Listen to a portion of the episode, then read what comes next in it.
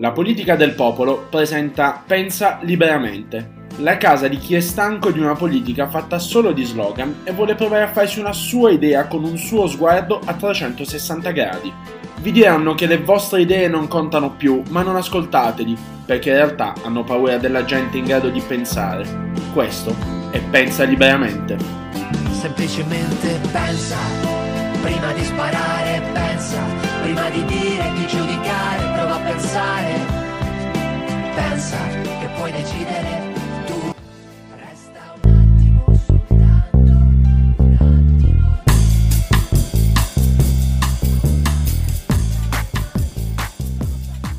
Buonasera a tutti e bentrovati all'episodio numero 20 di Pensa Liberamente, questo progetto cominciato lo scorso settembre con la politica del popolo che ci sta dando grandissime soddisfazioni e man mano che passa il tempo ci permette di avere ospiti sempre più interessanti come era nello spirito di questa iniziativa. L'obiettivo che ci siamo posti noi quest'anno era quello di poter affrontare temi serissimi e ne avete prova nelle settimane a venire, ma anche di andare a rompere un po' i muri del um, politically correct e di quelle barriere un po' old school che ci condizionano. Abbiamo provato a farlo con uno spirito di eh, demistificazione più che di mancanza di rispetto verso il pensiero diverso, eh, in un modo che si confà alla politica del popolo. Oggi registriamo un nostro checkpoint eh, di questa avventura. E allora non perdo tempo in, in, ulteriori indugi e saluto come al solito la mia compagna di avventure Valentina Menassi. Buonasera Vale. Buonasera Enrico, vi anticipiamo che sarà una puntata abbastanza piccante stasera. L'abbiamo detto in ogni modo in questa settimana, siamo contentissimi poi che andiamo in onda il giorno di Pasqua, non crediamo ci fosse data migliore e, e soprattutto do il benvenuto a Stefano Riboldi uno dei volti di My Secret Case, una tra le pagine Instagram che mi permetto di definire tra le più interessanti del panorama nazionale. Qualcuno la definirebbe un sexy shop online, qualcun altro una pagina di approfondimento per i temi legati al sesso e soprattutto alle condotte derivanti dal sesso. Quindi buonasera Stefano e benvenuto. Ciao a tutti, sono molto felice e non sono solo, vi dirò di più, sono qui con Sara che Grandi il, il volto femminile più, più, celebre della pagina, ecco. Buonasera. E poi ci piacerebbe anche tipo demistificare un attimo una cosa perché sembra sempre che uh, arrivano quelli che fanno le cose piccanti mentre noi non scopriamo da mai tipo cioè... è l'effetto della zona rossa questo sì no no ma poi nel senso ci piace un casino parlare di sesso ma veramente come a tutte le persone a cui piace parlare di sesso poi direi soprattutto lui la pratica cioè, veramente scarseggia. Ma a parte questo, la cosa che ci, che ci piace di più di, di, di, questo tipo di inviti è che appunto ci permette anche di mh, parlare liber- al, al, al, di fuori delle pratiche, parlare anche della comunicazione su, del, a proposito del sesso, di come le persone percepiscono, vivono, qualcosa che è fondamentale quanto bere, mangiare, respirare. Che, che noi cerchiamo appunto, che noi proviamo appunto a comunicare in un modo semplice. Ma infatti sì, devo dire, è, è, abbastanza questo lo spirito, evidentemente poi per chi ha curiosità più tecniche ci sono altri canali, non ultimo la vostra pagina, eh, ma ci piaceva il, l'idea del progetto, cioè dove nasce My Secret Case, non mi rispondete che voi non c'eravate quel giorno perché questo lo so, ma avrete uno storytell di quello che è accaduto, come nasce quest'idea? Ma senti, eh, io penso che sia giusto rendere a Cesare quel che è di Cesare, a Norma quel che è di Norma. La founder, Norma Rossetti, eh, una sera si ritrova a cena in Malesia, le dicono ma che cos'è che non passa mai di moda e cos'è che non, non, fa, non smetterà mai di essere un business? E tutti concordano sul fatto che sia il sesso. Lei dice ma com'è che non esiste un sexy shop dedicato alle donne, che sia per le donne, che non sia quel negozietto un po'... Um, un po' così scuretto all'angolo, tutto nascostino, nascosto da, mm, da una tela nera di vergogna e perché non esiste qualcosa che esprima la sessualità in modo più giocoso e ironico, allora si mette lì e dice ok facciamo una startup e va nel 2014 eh, raccoglie degli investimenti, delle, ovviamente chiede aiuto degli investitori e comincia proprio nella cucina di casa sua penso. Poi da lì piano piano coltiva un sogno, lavora come un drago e e fa quello che è successo oggi. Le vostre strategie di marketing sono letteralmente fantastiche, ragazzi. Io guardo sempre il vostro sito, ho visto ultimamente Aladild, mi ha sorpreso particolarmente, complimenti. Ed è proprio di questo che voglio parlare. Eh, Com'è stato approcciarsi al mercato con un prodotto particolarmente insolito? Non ne abbiamo idea. Forse è non porsi... Sai com'è quella cosa che dicono il calabrone eh, secondo la fisica non potrebbe volare, ma lui vola e se ne sbatte, non sa neanche perché. Più o meno penso che sia questa cosa qui, cioè non ci siamo neanche posti il problema del oddio cosa si deve fare per vendere i dildi e, sì, e, lo e la facciamo. facciamo. cioè. No, vabbè, ma a parte queste sono cavolate perché esistono, gro- cioè abbiamo delle menti che si occupano di questa cosa, che ehm, fanno proprio quello che si potrebbe fare in qualsiasi altro e-commerce, cioè stabiliscono il pricing, la- il posizionamento del brand, fanno tante operazioni di cui noi, cioè parole inglesi a caso che noi spariamo qui, e- ma che probabilmente hanno tutto un, un loro senso, fanno delle valutazioni numeriche, abbiamo un, un ingegnere informatico, cioè non sono cose che ci siamo noi che facciamo i cretini, ma c'è anche gente che si occupa di dati duri, che quindi si deve occupare di, appunto, permettere che questa macchina funzioni. Veramente complimenti, sono stupende. Eh, Ma Anadil in realtà è proprio, cioè, il- eh, la- la- la- è, un, è un bambino, è una creatura Sì. di Zorzi. è Cioè, appena nata e il suo papà è Tommaso Zorzi. papà è Tommaso Zorzi, sì, perché Che torna da, devo dire, da una grande esperienza al GF VIP.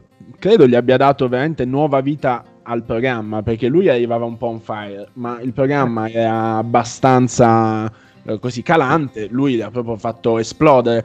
Ehm, secondo voi, perché sul tema del sesso c'è sempre così tanto imbarazzo a parlarne? Di fatto siete eh, gli unici che affrontano il tema così liberamente da tutti i punti di vista. Mm, la- il marketing, così come le vostre IGTV, sono eh, una specie di panacea del- della serenità, con, con un tema che sembra sempre un tabù. Sai che boh. Eh, allora io, se devo essere totalmente sincera, vengo da un contesto familiare che mi ha estremamente favorito perché sono in una famiglia in cui ehm, del sesso si è sempre parlato con estrema serenità. Credo anche il fatto di essere cresciuto in mezzo a un sacco di donne abbia aiutato questa cosa, nel senso che non ho mai avuto il, non mi sono mai posta il problema di oddio non devo dire questa cosa davanti a un uomo perché sennò pensa che sia una troia. Me ne sono resa conto solo, scusate, posso dire parolacce? Si può dire tutto, si chiama Pensa liberamente il podcast. Ah, ok, perfetto.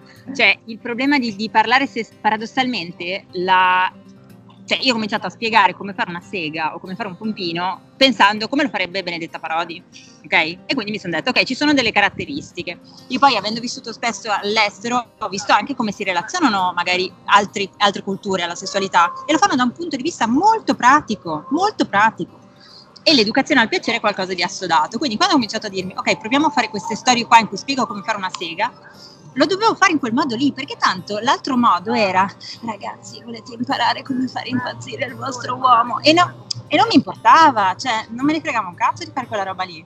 Ma all'estero sono, sono più open di visione rispetto qui, rispetto all'Italia. più che più open, secondo me è veramente un approccio estremamente pragmatico um, e dei saperi, cioè il sapere sessuale viene equiparato al sapere alimentare, al sapere culinario, a- a- ai saperi, ai saperi, cioè le conoscenze. Poi anche complice il fatto che ehm, si è percepito sin da subito che una sana educazione sessuale doveva comprendere un'educazione al piacere perché fa parte della sfera del benessere personale. Secondo voi chi prova più imbarazzo a parlare ehm, non di sesso ma del sesso? L'uomo o la donna? si vorrebbe dire le donne, ma sai che non sono. Sai che so forse perché. adesso come adesso non abbiamo più percezione di questa cosa, cioè nel senso il problema allora noi abbiamo un approccio tipico di chi ci scrive che è scusate posso chiedervi una cosa molto molto molto intima in DM no? ci scrivono posso chiedere una cosa super super intima e poi sono cose per gli uomini quasi sempre hanno a che fare con il loro pene e per le donne hanno quasi sempre a che fare con far, ven- far venire l'uomo. Da- io ho notato che le donne riescono a essere molto più dettagliate nella descrizione, ma si preoccupano un casino. adesso c'è tutta una leva di nuovi maschi, che, di nuovi, vabbè, persone con il pene o eh, mas- uomini cis, che si preoccupano molto invece di far venire la propria donna. Cioè, c'è, c'è adesso comincia ad esserci una specie di specchio reciproco in cui si vuole capire cosa l'altro, come l'altro funziona e poi grazie a Dio c'è anche una grossa fetta di donne che si dice oh ma perché io non c'ho l'orgasmo? Cioè se lo comincia a chiedere invece di chiedersi perché il maschio come faccio a fare impazzire il mio uomo non è più un problema è ma scusate come faccio a fare impazzire me stesso? Beh, è fantastico questo, comunque soprattutto vi parlo da, da donna e secondo me è stato molto sdoganato il tema negli ultimi anni. Prima si vedeva sempre ni- la prospettiva di far star bene solo l'uomo e non la donna, non so se, se l'avete vissuta anche voi un po' negli anni passati questa cosa. Ma qual è il prodotto eh, principalmente venduto sul vostro e-commerce? più venduto dovrebbe essere il succhio clitoride, che è il...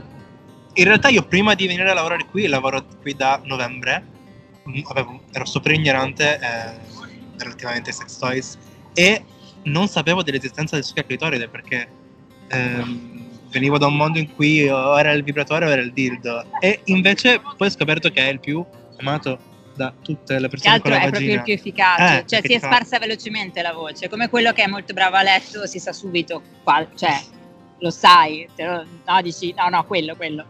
Ti fa venire in un minuto. Ma anche perché, tra l'altro, a, a me ha fatto impazzire che a partire da un prodotto finalmente si è scardinata un'informazione fondamentale, cioè il succhia clitoride non è un toy penetrativo, è un toy che ha un beccuccio, il nostro tra l'altro sembra un fenicotto, cioè è Esatto. un animaletto, capito? Super simpatico, ma molto non eh, Rocco Siffredi, ok? Cioè molto poco Rocco Siffredi e molto più tenerello, che ha una tecnologia particolare di spostamento dell'aria che massaggia il clitoride nel, nel modo, cioè, far- cioè, sa far venire una donna, punto. Nel senso, ma questa informazione qui, cioè questa cosa qui, cosa, cosa ha permesso di far capire a un sacco di donne? Che le donne vengono, 8 donne su 10 vengono per stimolazione clitoridea. Cioè non vengono per grandi scopate, grandi penetrazioni, grandi cazzi dentro, no, vengono per la stimolazione clitoridea. È un'informazione molto importante, soprattutto per le ragazze che iniziano a scoprire il sesso e la masturbazione, direi.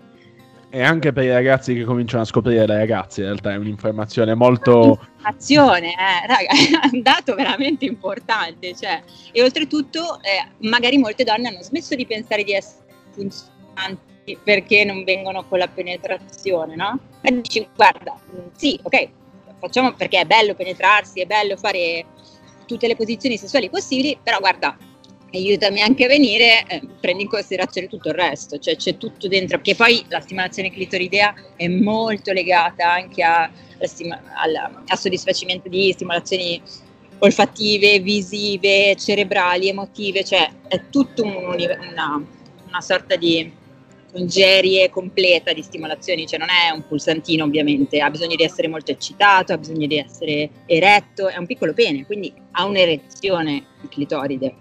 Si vive l'imbarazzo? Cioè, mh, chi vi scrive? Vi scrive imbarazzato o vi scrive spavaldo? Allora, mh, sai che sempre più recentemente vanno proprio dritti al punto, dicono ciao, eh, volevo sapere se, eh, vabbè, a parte le ragazze che mi fanno impazzire che pensano di essere rimaste incinte nei modi più assurdi possibili, sono le mie preferite, però proprio ti scrivono per dire ciao, volevo dirvi una cosa, volevo chiedervi una cosa, bla bla bla bla bla. E a- molte e molti vogliono rimanere in anonimo, ma eh, perché magari presuppongono che poi noi potremmo condividere le loro, ehm, le loro domande, le loro esternazioni con gli altri, ma non lo facciamo mai a meno che mh, non sia un tema mai, che ma poi... no, ma neanche... Esatto. cioè, mai. E poi se le mettiamo nelle storie sono sicuramente in anonimo perché ci teniamo alla privacy dei nostri utenti dei nostri clienti. E, però no, no, si, si- vengono, scrivono ciao, sono Tizia e voglio sapere questo, diretto proprio. Ma perché credo mh, il nostro approccio sia diretto, quindi capiscono che sono i benvenuti e le benvenute a chiederci qualsiasi cosa e siamo ben disposti a rispondere alle loro domande nel limite delle nostre capacità. Ma poi ci sono quelli che mandano cazzi in chat invece. Anche, anche loro. Un vecchio classico, un vecchio classico. Voi avete avuto una sorta di um, sliding doors a un certo punto, cioè eravate partiti come una cosa eh, più... cioè sembrava uno shop perlomeno, e ora fate veramente informazione, cioè siete proprio una pagina che ambisce a, o meglio, non so se ambisce, però diciamo è recepita come un, un canale di dialogo per chi si vuole eh, informare su determinati argomenti. Io penso che ci sia una community, quindi fidelizzare intorno a dei comportamenti, cioè è chiaro che fare il canale informativo serve comunque allo, al, al negozio per funzionare, è una cosa ma secondo voi in generale nel nostro paese manca un po' l'informazione in campo sessuale? Totalmente. No, totalmente Quasi no. totalmente. Beh, Mm, dai, cioè, secondo me siamo il solito paese, no, ma siamo un paese di grandi, di grandi estremi e, e di grandi, cioè abbiamo una Valentina Nappi che no, diventa filosofa e pensatrice, abbiamo un sacco di uomini che parlano di sesso, abbiamo poche donne che non siano pornostar o sessuologhe e quindi persone semplicemente che par- ne parlano come divulgatrici che ne che non si pongono in una particolare zona dell'industria, ma ne parlano come appunto veramente come potrebbe fare un influencer. È molto più eh, stabilita, come si dice, established, eh, istituita la figura dell'influencer sessuale in altri, in altri paesi, penso vabbè agli soliti Stati Uniti, solito Gran Bretagna, bla bla, qua di meno, nel senso che è ancora qualcosa che viene fatto un po' timidamente, un po' sempre con un forte accento su preservativo, preservativo, preservativo, consenso, consenso, consenso. Anche certe volte viene percepito come se essere un influencer del sesso abbia solo a che fare con il femminismo o... mentre invece c'è una cultura molto più laica, meno politica e più gioiosa che ha bisogno di esprimersi e ha bisogno soprattutto di trasmettere, cioè secondo me adesso è compito no, della scuola sicuramente, ma lo farà tra molto tempo, lo farà solo per riverbero di tutti i canali. Abbiamo, fatto, abbiamo visto anche in questo anno, ultimo anno, ehm, ragazze giovani che parlano del sesso in prima persona, ambendo non solo a essere quelle provocatri- provocatrici o, o semplicemente essere quelle che ce l'hanno e la usano come vogliono loro, ma anche che cominciano a chiedersi come si fa una sega o come la voglio fare io o come, come voglio essere toccata io, cioè che si scambiano informazioni che hanno a che fare sia con la sfera anatomica che con la sfera affettiva che con la sfera erotica, cioè ta- a tanti livelli. Un'ultima domanda prima di salutarvi. Allora, noi quando abbiamo cominciato questo Pensa liberamente, ci siamo ripromessi di non parlare mai di quello che stava succedendo intorno a noi, perché abbiamo cominciato a settembre, eravamo già saturi di pandemie, chiusure, cose, non ce ne frega niente.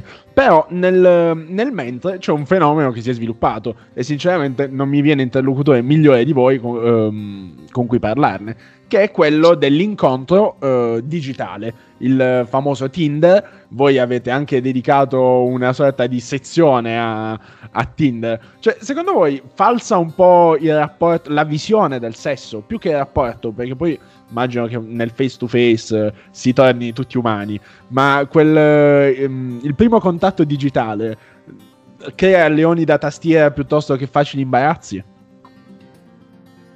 Io personalmente Tinder lo uso solo per quel minimo di serotonina che mi deriva quando qualcuno mi matcha e poi non scrivo mai a nessuno e nessuno mi scrive mai.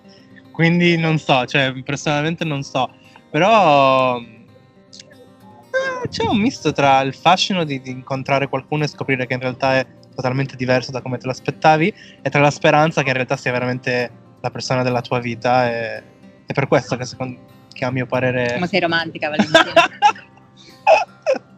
tu, tu usi Tinder, hai usato Tinder? Io l'ho usato, ma quando si poteva scopare in prima persona.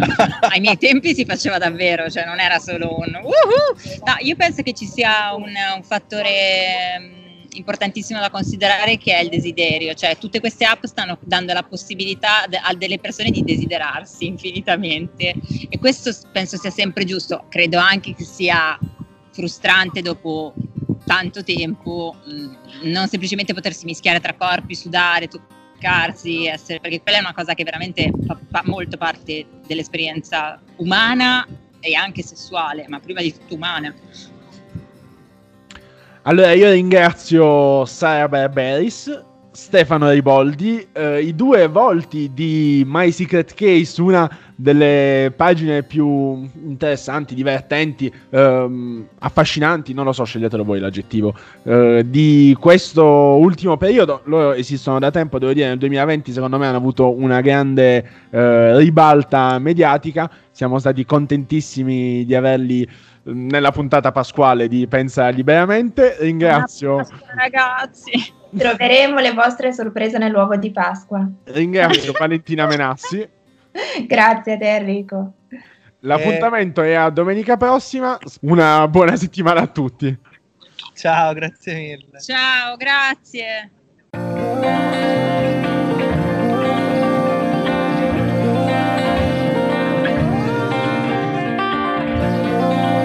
Trovate le puntate del nostro podcast Pensa liberamente su iTunes e Spotify. La politica del popolo è uno spazio di dialogo aperto a tutti. Potete lasciarci i vostri commenti sulle nostre pagine social, Instagram e Facebook. Per noi la vostra opinione conta. Vi aspettiamo!